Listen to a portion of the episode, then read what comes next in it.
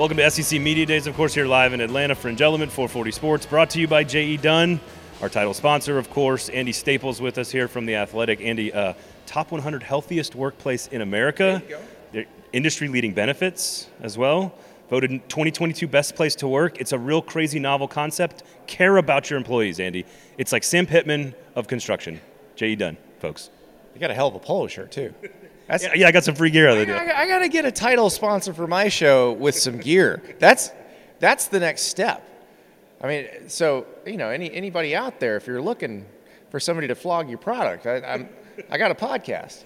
So I want, we're going to talk football, but I'm curious from a media perspective, uh, coverage of the event. It seems a little different this year, maybe more subdued. We're all f- sort of distracted by realignment. Are you? Do you enjoy the realignment conversation? How much do you want to get back to football? How much are you focused on football? I mean, obviously there could be some news about the Big 12 or Pac-12 right now, but like I, I'm trying to argue in my head about Arkansas and Mississippi State, and I can't stop thinking about the future of the game.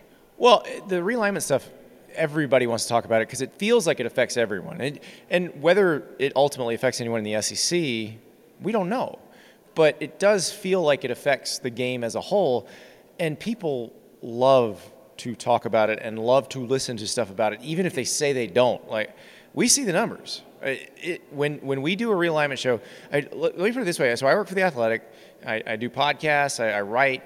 When the USC UCLA to the Big Ten news broke, our site crashed – we set a record for every podcast platform that we had, the, the, you know, the, the, the podcasts themselves, the YouTube channel, all of it. We, we, we had traffic records for all of those.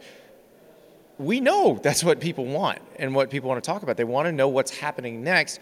And, and I get it, especially if you're a fan of one of those schools in the Pac 12 or the Big 12 right now, where you're going, what's next for me? Because you don't know who's taken from whom whatever league winds up on the short end of that stick, their experience could be completely different. The, the, the fan bases of those schools, you know, you, you were in a Power Five league, you may now be in what will be considered. I mean, we're going to use different terms because it'll be different numbers, but what we consider a Group of Five league, and or if you're a fan of the league that winds up winning, quote unquote, that you might wind up with a better league than you thought you were going to get. So it, it's really interesting and and these are huge decisions that get made very quickly. And, and not with the fan's best interest at heart, not with the fan being considered much at all. So, like, while I am sitting in Atlanta focused on Tennessee versus Kentucky versus Florida versus South Carolina in the East, and then Arkansas versus LSU versus Ole Miss versus Mississippi State, all of which is healthier and better than it's probably ever been. I sit down, I read it, I study it, I think about it, and then within my, it's like being in class and then all of a sudden I start thinking like, oh, but what if Oregon was in the Big Ten? You know, like yeah. it's it's so bizarre, and I want to talk about football. Well, and the thing is, you can spend so many scenarios with this because you you have the Big 12, you have the Pac-12. Does the Big Ten want to do something else? What does Notre Dame do? What happens to the ACC? All of those things are, are things to consider, and we can come up with a million hypotheticals for everyone, and then go down each rabbit hole, and it's really interesting. Now, uh, the way with we do it is when we have tangible news, we cover it. We then cover the fallout of it, and we. After a few days, you're like, okay, I can't keep spinning these hypotheticals. We have to get back to football, and if something else, it's going to happen soon. Football, by the way, right?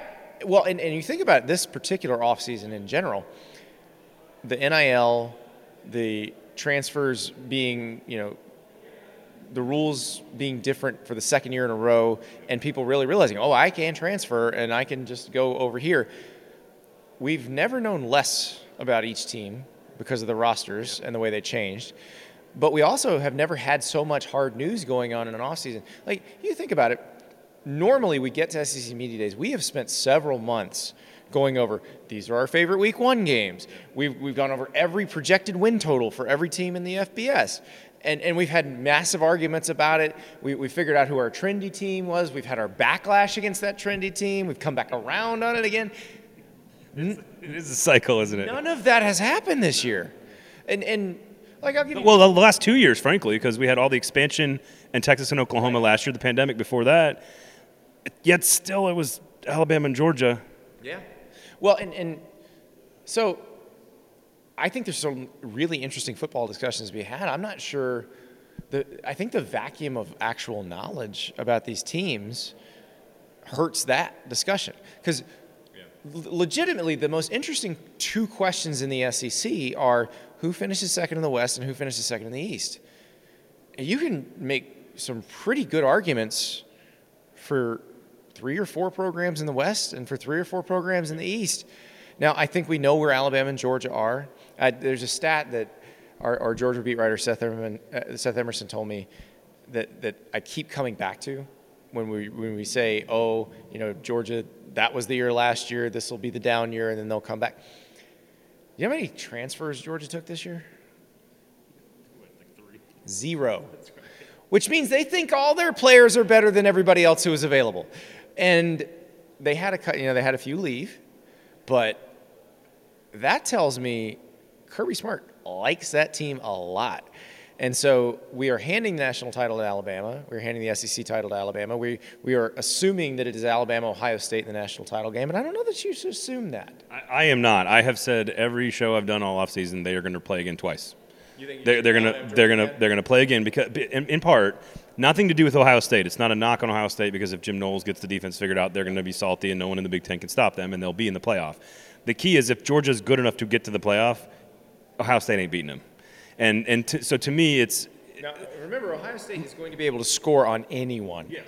But here's the key, though. Like I look at Georgia's schedule, and up until maybe November 12th at Mississippi State, or maybe it's November 12th against Kentucky, those two games on the road, they will be a 14 point favorite in every game they play, with the exception of maybe Oregon. So they've got time.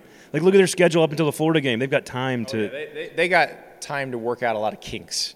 If you're if you're not necessarily sure, because it's not like the players aren't good. They're all five star recruits and, and high four star recruits, but they've not played these roles before. So yeah, they have time to settle into those roles. By the time they play games of, of real consequence, they're probably going to be a buzzsaw. You're right. All right, so let's let's go quickly. I don't want to take up too much time here, but let's go quickly through what you think about the East and the West. We'll start in the East.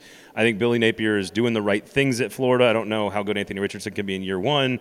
Everyone is raving about Spencer Rattler. Day two, of course, was all about Shane Beamer and, and the energy he's bringing. I still have questions about their record last year and how that translates to this year you know, Hendon Hooker has to be absolutely perfect on offense again for them to even get to like eight wins at Tennessee because the defense is questions. I really like Kentucky. I think all four of them are good. So let's let's go through your your layout of the those four and the arguments you would make for those four in the East. I would lean toward Kentucky if I'm if I'm picking in order. Uh, Kentucky being the second best behind Georgia, just because I like Will Levis. I, I do wonder without Wan'Dale Robinson. Can they create as much? Because there, there, there, were there were games like take the Florida game last year. There was a little dump off to Wan'Dale Robinson that turns out into the biggest play of the game, and that's not always going to happen necessarily, but you know they, they've got some guys that they've got a guy from Virginia Tech out of the transfer portal who kind of fits the the physical mold, uh, and they have an experienced offensive line, and Chris Rodriguez averaged 6.1 yards a carry. I mean, they are going to be able to move the ball on the ground. That travels. They're going to play decent defense. That travels. So that's why I feel like they, they can be consistent. Now they have to they have to be able to not have just a, a you know crazy what what happened their game like a Tennessee type game from last year. Like like almost losing to UTC for example. Exactly. So they've got to deal with that. But I do feel like they're the most solidly constructed of that bunch right now if I said top to bottom. How how does the roster look? How does everybody fit into their roles that they're going to be asked to play? They seem like the, the, the furthest ahead. Tennessee they're going to score a bunch of points you're right it just can they stop anybody? Tennessee and South Carolina, I have kind of the same concern for both, and it's not necessarily a concern I have with the players and coaches because it's not. Yeah, right. it's, it isn't something they think about, but the fan bases are, do think about this stuff. Both of those programs overachieved in year one under a new coach.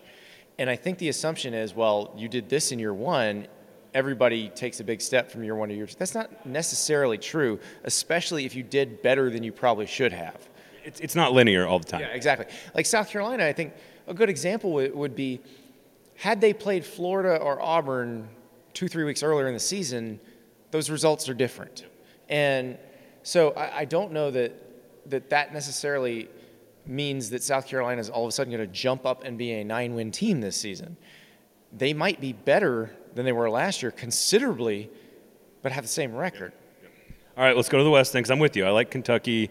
I like Florida actually to be sneaky in, in the West. I, I, kind of like Florida. I think for Florida, it's it's how good is Anthony Richardson? Because physically, you look at him, you watch him run, you watch him throw the ball, and you go, "Oh my God, this guy's amazing."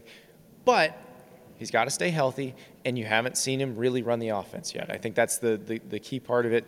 Is is does he get the ball out on schedule? Does he do what what the offense requires of him? And and you think about who's the best quarterback of the post Tebow era at Florida? It's Kyle Trask. Does Kyle Trask have the best arm? Does he have the best? What Kyle Trask had was the best understanding of his offense and the best clock in his head of this is when I need to get the ball out, and that's the person I need to get it to. So uh, we'll wrap up here on the West. LSU, I think, is going to take a big jump in year one. I don't know what their ceiling is, but I think they're going to be significantly better because of a professional adult in charge uh, of that of that organization. They've got talent. Uh, I think Texas A&M's got a ton of talent. They're probably the favorite for most people. Arkansas, I love what they're doing. How Sam Pittman's got everybody to buy in. They've got a star quarterback coming back, great offensive line. Schedule's a little bit easier. I like Mississippi State the best of all of them, but the schedule is freaking insane. The crossover is terrible. So how you? I actually think Ole Miss is at the bottom with Auburn. I just am not sure, and that's not even an insult to Lane Kiffin. I think I don't know what Ole Miss is. Right. And I don't think anybody does. I don't think I don't think the coaching staff knows what they are yet because the, the, they've had to replace so much with transfers and, and, expected transfers to come in and play huge roles that you you can't really predict what they'll be. I mean, they're coming off being the second best team in the West and really the second best team. Well, yeah, the second second best in the West and third best team in the league, and we don't know what they'll be. But the Mississippi State thing makes sense. You, you, we've seen Mike Leach when he has a third year starting quarterback. They've been good every year, whether it was Texas Tech or Washington State. If you had a third year starting quarterback, they were good. And then you look at how old that defense is. Like they're rotating six guys on, a, on a, an odd front defensive line where I think the youngest is a true junior. It might be the youngest is a fourth year junior. Don't, uh, uh don't quote me. But they're very old. And are all of them NFL players? No. But there's something to be said for having a grown ass man out there against some 19 year olds. So, you, so they can overcome the schedule. They finish second. Is it just A and M is going to A and M is going to be picked second? Yeah, I don't know that they can overcome the schedule because I mean, Georgia's. we just talked about it. They're going to be really good, but no, I, I think Mississippi State is is a is a threat to beat somebody that where you go whoa, you know, because they're going to be able to do that. But but you know, again with the air raid, there's also the possibility that somebody has a good game plan against you and you just can't do anything. uh, Andy, tell everybody. First of all, Jay Dunn, special thanks, of course. Top 100 healthiest place to work. If you want to go work, change careers, you don't need any experience in construction. Five billion in revenue, offices all across the southeast. Go check them out. Uh, get tell everybody where they can find you, read you, follow you, listen to you, all that good stuff. So you can read me at the, at the Athletic, and uh, if you're not subscribed, go to theathletic.com/slash Andy Staples. A dollar a month for your first six months. So that's basically the cost of one of those frou frou coffees at, at, at Starbucks uh, for six months of all you want to read. And, and we cover every sport. So we, I, I, we have the best college football coverage in the country. I, I was going to say, I think we do. And that's not true. I know we do. And then we also cover the NFL, we cover the NBA, Major League Baseball, international soccer, whatever your, your sport is, we, we cover it. And then also the Andy Staples Show, wherever you get your podcasts. And uh, just subscribe, five star review. If you, if you throw up a five star review and ask me a question, I'll probably answer it on the show. There you have it, folks. Again, great soccer coverage, great hockey, great NHL coverage great, on the yeah, Athletic. Say, Nashville Predators down. Fan- right. Fantastic. So make sure you check out the Athletic. Pay for good journalism, folks, and go work at JE Dunn. For Andy, I'm Braden. Thanks for hanging out with us from SEC Media Days. Of course, this has been Fringe Element on the 440 Sports Network.